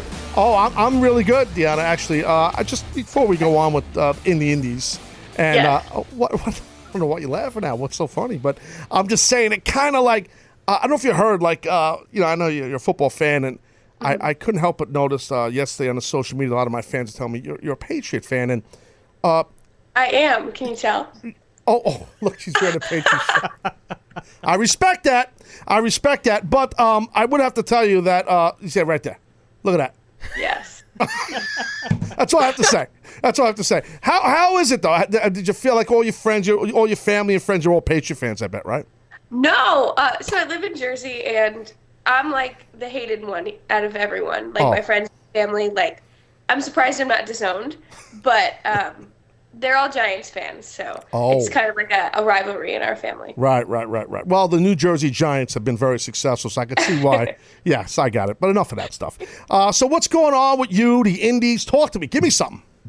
Yeah, um, I had a really busy weekend actually. Um, I did like a there's a rock carnival here in Jersey, and they do it every year at um, they did it at the Blue Claws Stadium. It's like a minor league baseball stadium this year, and they um, always have GCW Wrestling does um, four shows a day with them for the whole weekend. So uh, I did that on Saturday afternoon, and then I went to Jersey All Pro Wrestling, which was really fun. And um, I finished up last night with Beyond up in um, Massachusetts. So you saw uh, well, you were at Beyond in Massachusetts, so you ran into Joey Styles.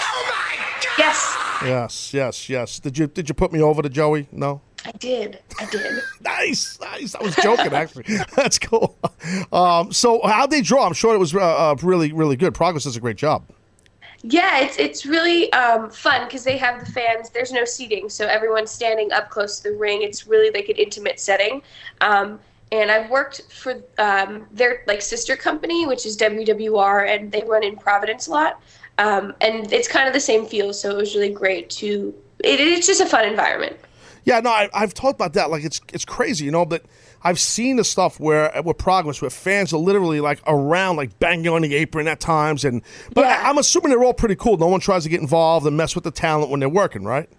Yeah, that's that was my main concern, especially being a woman. And um, for the the all women show, I was like, "How if someone touches me, like what happens here?" But everyone was really respectful, and the fans they kind of when you make your entrance part way, and um, it's it's cool because as you're taking moves or trying to call spots, like it really tests you as a performer to you know Yeah. make it Yep.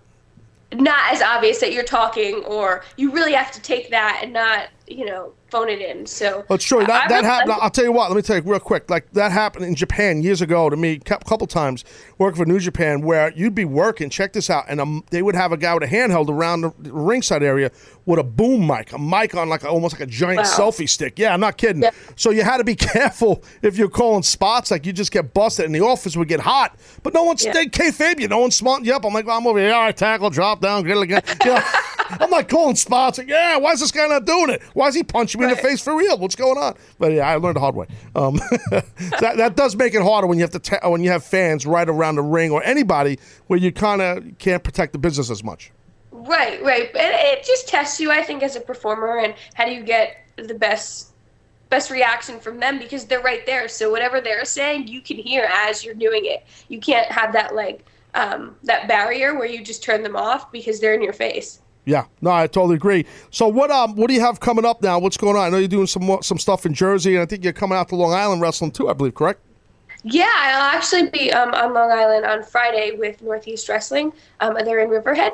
Yes. So um, it's at like uh, the Suffolk Theater or something. Suffolk, yeah, out Suffolk County. It's deep. It's you're heading towards like Montauk and the Hamptons. It's way out Riverhead. Yep. Oh, okay.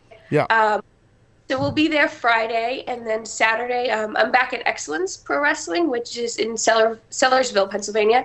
And I work there a lot. Um, it's really fun. It's like a family kind of crowd, but all the guys work with Chikara too, so um, it, they're really interactive and really big on characters and stuff. So I just I'm had really- uh, I just had Mike Quackenbush on the show on Friday from Chikara, and I Yeah. I, yeah, I'm total fan of what they do. I mean, that's really wild, you know, like just so different. And I I hope he really gets super successful because uh, it seems like they all work really hard there. Yeah, I worked King of Trios weekend with them, and it was just to see he had, I think it was like 72 wrestlers um, working with him that weekend, and to see each of them in, you know, their costumes and everything. Like, they go all out, and it's it's such a cool environment because it's not something that I'm used to. Right. So be able to be a part of that was really awesome. Well, you train because I see like on social media, you know, where you train, how you broke in. You broke in, uh, and you you come in a dojo in a gym, training the right way, the traditional way, the old school way. So seeing that kind of, even though you're young, uh, seeing that kind of, you know, with gimmickry and all that stuff with costumes, it probably goes against everything that you learned coming up, right? Wrong, really. No, I actually had this conversation last night. Um, I am trained so like this is how you wrestle, and you don't do crazy spots, and you pick your moves, and um, you save your body. Yes. Because how I think of it is, I spent my whole life wanting to be a wrestler. I want to spend the rest of my life being a wrestler. So if I can be smart and and prolong my career as much as possible, that's what I want to do. Um, but I have that respect for people who hit these crazy things that I'm like, how are you still alive? Um, I have that respect for those out there characters and people that have that personality because I don't. Uh, and I, I think what works best for everyone is what you need to do. So, as much as I'm super old school and super um, psychology based, I have a really great appreciation for things like Chikara. Absolutely. I'm not surprised to hear you say any of that. I respect what you're saying. I get what you're saying. Um, I came up the same way, and then I started doing a gimmick years ago, the Tasmaniac, which was really outlandish and nuts. But I always made sure I kept my integrity as a performer and a wrestler in the ring so people respect the way I bumped or fed or spots I did or my physicality. And that's the key. As long as you keep your, your credibility, no matter what type of character you're doing, uh, it's, it's important to keep that credibility, you know? Yeah. That's the key. Yeah. That's everything. So, uh, I listen. Well, I appreciate you jumping on as usual. You do a great job. Um, so that's what you got coming up. So you're always busy. I mean, how many times a month before I let you go would you say that you're rock and roll? Because you seem like if I look, if you follow Deonna on, on Twitter, guys, at Deonna Purrazzo, you follow her, you'll see because you're very active on social media how much you do. How much a month would you say you're working like for, for good companies? Um, so I mean, it's the beginning of the month, and I've already worked three times. Uh, but I try to work at least once a weekend, so um, probably like four to eight times a month, um, if not more. There's some months like uh, coming up. The rest of the month, I'll probably work like 11 or 12 times in total. But um, I have a goal of 100 matches this year, and at Beyond, yesterday was number 77. So wow. uh, I'm just trying to push as hard as I can until December. Well, you're doing great. You're doing great, and it seems like everybody wants to book you. So I'm happy to see that for you, and I hope you keep having the success you're having, and love having you part of the Taz show. Uh, you know, you and Taylor and Veda doing this. This uh, people love the Indie Indies, and it's awesome. So I look forward to having you on again real soon here. Okay. Great. Thank you so much, Taz. Okay, take care, and uh, yeah, uh, go Bills. Talk to you later. I'll see you. You guys got lucky. I know. Yeah, I hear you. I'll talk to you later. Be good. Bye-bye. Bye. Um, we didn't get lucky. She's wrong. Okay, now that she's skill. now that she's gone, she's wrong. She's wrong. I could have been mean. Got lucky, Deonna. Should kick my ass. I better be careful. she can go. so uh, no, she's good. She she. I mean, she works a lot, and she really, you know, she's got that old school style of wrestling for a, a you know a, a, a younger talent. You know, she really does, and she's very very impressive in the ring. So um, you know, uh, I'm I'm very uh, I'm very impressed with her for sure. I'm on the Facebook here looking. I see a lot of thumbs up, a lot of hearts. Uh, I don't know if any of these people on the Facebook Live, if they were trying to call the show, they're probably pissed off Jones. Uh, I don't know. Nothing I can do about it. I, I up there. Are we going to have these phones tomorrow? Yes, no? Handsome Johnny, maybe grab that mic. And Handsome Johnny just gave me a head nod, Jones. Uh, what do you think, Handsome? I believe they'll be up this afternoon. Really? Just Okay. after we finish, like 9 o'clock Eastern, they'll be up. Could you imagine? That That's exactly what will probably happen. Right when the show ends. Yeah, that'll, that'll just be just like, oh, the phones will light up. Oh, yeah. Because they're out to get me. They're out to get me. The, the front office, they're out to get me. Thumbs up, Jones. Everybody's going crazy on the Facebook. Uh, Mike Hollenbach said broken phone Jones. Yes, that's true. Uh, Kenny Coleman said no phone Jones. Question mark. Uh, yes, no phones. Yes. Yeah, they're busted. Yes. So uh, did a whole show without it. Don't need it. That's fine. But I feel bad that people couldn't communicate. Uh, yeah, Darren Davies says Deonna is uh, workhorse Jones. Yes, she is. This Jones thing's kind of catching on a little bit. Yeah. I think it's got a future. I told you, Mike, today. I don't know if I said this on air. I know I told you. Yes, yes, yes. He said to me, I sent him the gimmick that uh, Lean Mean made. He goes, Damn, brother, you're really getting some mileage out of this Jones thing. that was funny. Oh, geez. Joe joined us said Vince McMahon is running your phone system. Yeah, that could be. He shut me down. Shut me down and count me down. All right, so we got a few more minutes left in the show here. Um, I was talking about Bound for Glory in the main event. You know, I think Lashley, uh, EC3, these two guys, I know them both. They're both very hard workers. I, I'm a fan of both these guys. Um, Lashley, it's nice to see as of late, he's really, his promo ability uh, has really upped his game a little bit here. his, obviously, him and EC3, physically, they both look great. Um, Lashley is pulling off this I'm a bad MFer and I'm going to kick everybody's ass thing. He's pulling it off because he is legit. And EC3 is working the right way with him. I really enjoyed the match. I really enjoyed the match very much. and, and I think both these guys um, really know how to get after it and get it done uh, for sure. I mean, uh, they're TNA better keep both these guys as long as business is open. They better keep both these guys on the lock and key. And both of these guys have had uh, you know time in WWE. so, you know, uh, and and so obviously WWE is very well aware of them. So keep an eye on these guys because they're real good. They ain't going anywhere, and they look great. They really did. So uh, I, I like the match. It felt big. They made it feel big, and they did the right thing. Trey Womack said, "Yay, Taz talking TNA." Trey, I talked like the first two segments about TNA, bro. I'm sure you didn't hear it yet, but check out the podcast version later or the VOD in a little while. I, I covered the whole Bound for Glory. I watched the whole thing. Uh, Eddie Moskowitz said, "What's your thoughts on Aron Rex? I think he's great. I talked about him and Eddie Edwards' match. I, I did that earlier too. A lot of people. Facebook Jones, late to the party, late, late to the party. Jones over here. What's going on? That's right. No, because we assume here in Attachment everybody's watching or listening to the show from Jump Street, and they don't. They should ha- be. I know, Captain, but people have lives. They don't sit around and just listen to my show. They don't. I know they should be, but they don't. Obviously, the guy in charge of the phones, he doesn't. We know that. That goes without saying. Pfft, They're probably pissed off at me. You think it's an inside job? Oh, everything happens here is the whole kit and caboodle, bro. Everything, everything is, everything. Yeah. So, like I said earlier, I did enjoy the uh, the pay per view, TNA, for the most part. Uh, and if you, you know, I'm not going to get into it I now. I don't have time to get into the, some of the things I didn't like, but there were a few things I didn't like about it, like not acknowledging, you know, uh, all of the scuttlebutt. I get into full detail. So anybody on Facebook Live or listen to this, if you if did not listen or watch the show, this particular Taz show right now I'm doing, um, check it out uh, later on at TazShow.com, the podcast, or the VOD. Of course, I get into full opinionated Jones on the whole thing uh, of the whole uh, gimmick.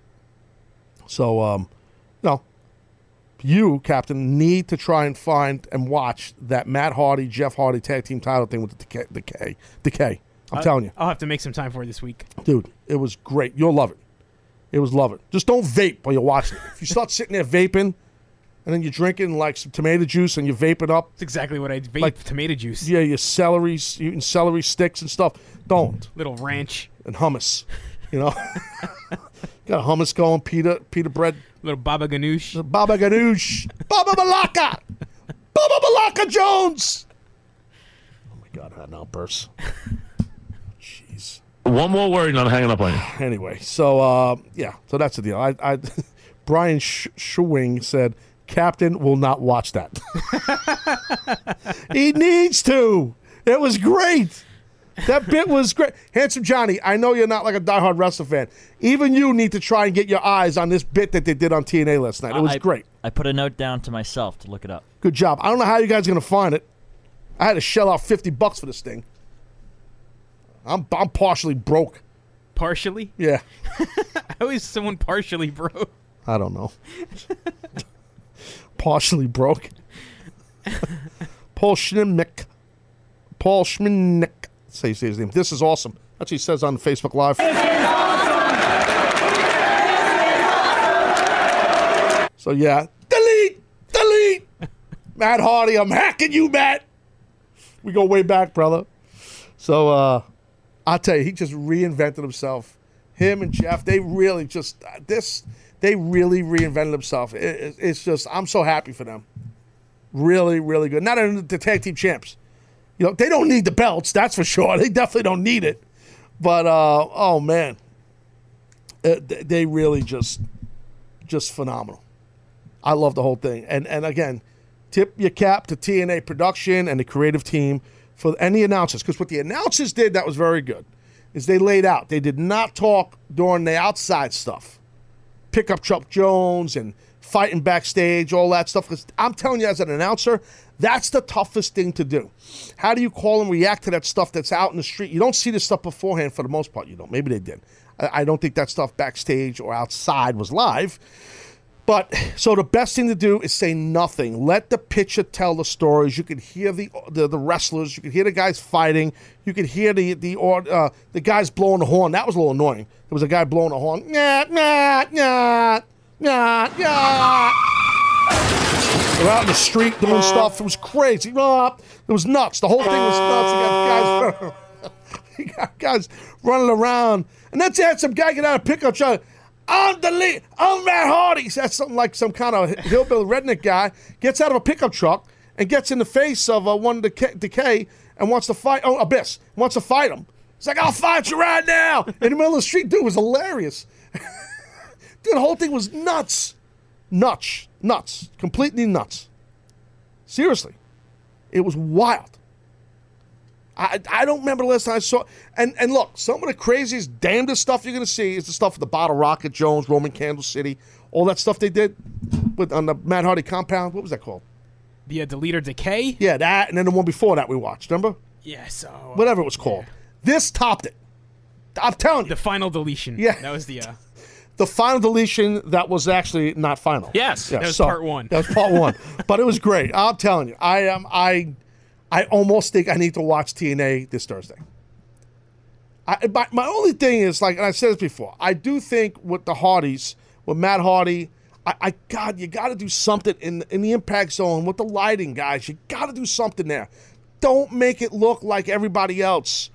Darken it. Put some red lights. Something while Reby's playing the piano and all that stuff, and even while they're either working the Hardys or cutting a promo, do a different lighting treatment, guys. Come on, you know how to do this.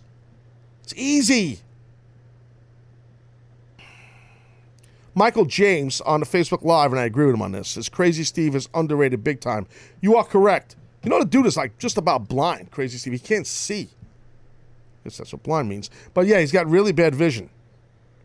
And no, he's tremendous. I agree that he is definitely underrated for sure. Underrated. Um, dude, I'm telling you, back to the Hardys, you got to do something a little different. You got to do some kind of a different lighting gimmick or something. Make it feel different when they're cutting promos or in the ring wrestling. Something. It should not be because then there's a disconnect. There's a disconnect from the stuff they do out on the farm fighting or in the street and you know the crazy Matt Hardy. Yeah, that crazy stuff he does. I don't know what he, I'm gonna just start hacking Matt Hardy like crazy. I love the whole gimmick. I can see you working a drone. Dude, the drone. well, we got well, we got to have Video Brian get his drone in here. There we go. Just shoot laser beams at me. just shooting drones at me. So uh, I look. It'll, at- it, it'll well, be camera 52. No. yeah, 52. That was funny, actually. All right, so Raw preview from uh, Los Angeles there. All the stars are coming out in Los Angeles, as they say. Yeah, uh, it should be a pretty big, pretty big deal. You get a lot of Hollywood uh, stars that come out during the Raw show in Los Angeles. No one cares. So anyway, Sasha Banks challenges uh, Charlotte one on one. So that should be uh, good stuff. I feel like we've seen that many times, but we'll check that out. Seth Rollins. The question they're asking is: Will Seth Rollins continue to defy Raw GM Mick Foley? So see, they're, going with this where you know Seth, I guess, is going to be more kind of a quasi anti-establishment babyface. Jones. That's what they're doing, I guess. Cesaro, Sheamus continue their tag team quest. Those guys are definitely bound for the gold. They will be the new tag team champs without a shadow of a doubt, and they should be. Uh, Ken Brian Kendrick put himself in line for another WWE Cruiserweight Championship match. Notice how they don't mention the champion. These are things I'm pointing out to you kids here. Teach you guys. Again, transitional Jones, unfortunately. That's what what's his name is. Uh, TJ Perkins. TJ. Perkins, thank you. Too many headshots. Can Brian Kendrick put himself in line for another WWE Cruiserweight Championship match? See, that's my point. They don't mention them. And they'll have special guests. It's Los Angeles. Why not? We got to seem bigger than wrestling. Well, Ashton Kutcher and Danny Mastertron. What's his name? Masterson. Uh, Mastertron. it's like Lasertron. Where's Hector Guerrero? Hector Guerrero, line two. Sounds like he's playing for the Detroit Lions. Megatron jobber. So, Will Ashton Kutcher and Danny Mastertron top the list of Jericho. Uh, um, top the list of Jericho. Meaning get to the top of it, right? Yeah, look, I I done a little business with the Ashton Kutcher in uh, Madison Square Garden. He came over to Raw years ago. Whatever it was Raw, SmackDown it might have been, and Edge and Christian did some stuff. Yeah, he's a good dude and all that stuff. But I mean, he was like, you know, he's all right, whatever. You know what? I, I don't care. I, I don't care about Ashton Kutcher and Danny Mastertron. I really don't. I, I don't care about them. I don't. No one cares.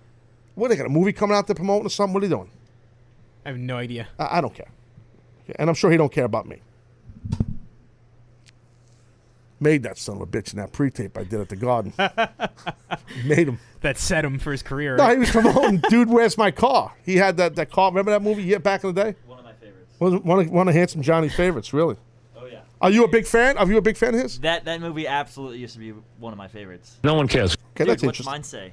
What? Remember What? line? I didn't They- see the movie, they dude. I just help him tattoos. Oh, promote oh, it. You gotta. I no, I don't have to actually, and I'm not going to. It was that good. Yeah. So you're a big asshead Kutcher fan. Oh yeah. Any, any asshead. Any asshead. He's like he likes any asshead. All right, look, well, that's a wrap, guys. I got to go here. Look, enough. I got things to do. I'm busy, okay? I'll do another Taz show tomorrow. We'll be live at 7 a.m. Hopefully, we have phone lines. I'm not sure. Thank you for all the people on Facebook Live. Apologize again about the phones. Thank you to Deonna Purrazzo coming on, jumping on the Taz show. And uh, you'll catch another edition tomorrow. If you want to check out the podcast version, I'll drop in about an hour. VOD later on. Have a good Monday. Adios.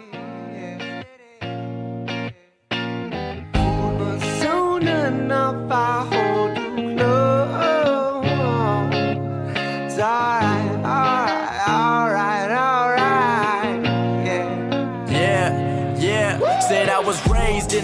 of my space and screen names. Back then, when I was only worried about my top friends. Now my circle is getting smaller. All these people acting fake, man. And to be honest, I don't even have a top 10. Me against the world, I've been doing what I really love. Haters been hiding behind the screen, man. They movie cuts. And when I'm back at home, it never feels the same. Cause we've been doing our own thing, trying to stay up. I wanna go back to days with no grades. We play ball, that's all day now. I'm stuck looking at this Instagram page, but these likes on my picture don't result in getting paid now. I've been wondering where the party at, cause all of my concerns got me wondering where they got the Bacardi at. So go and pour another drink just to get away.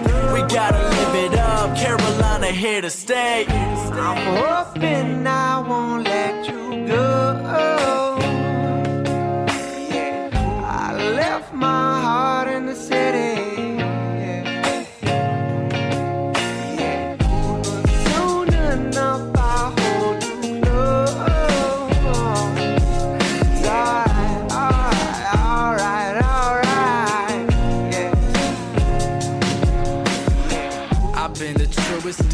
Since I was shooting hoops. New issues, you know what I've been going through. And it's for the team, I go for my dreams. I've been on tours and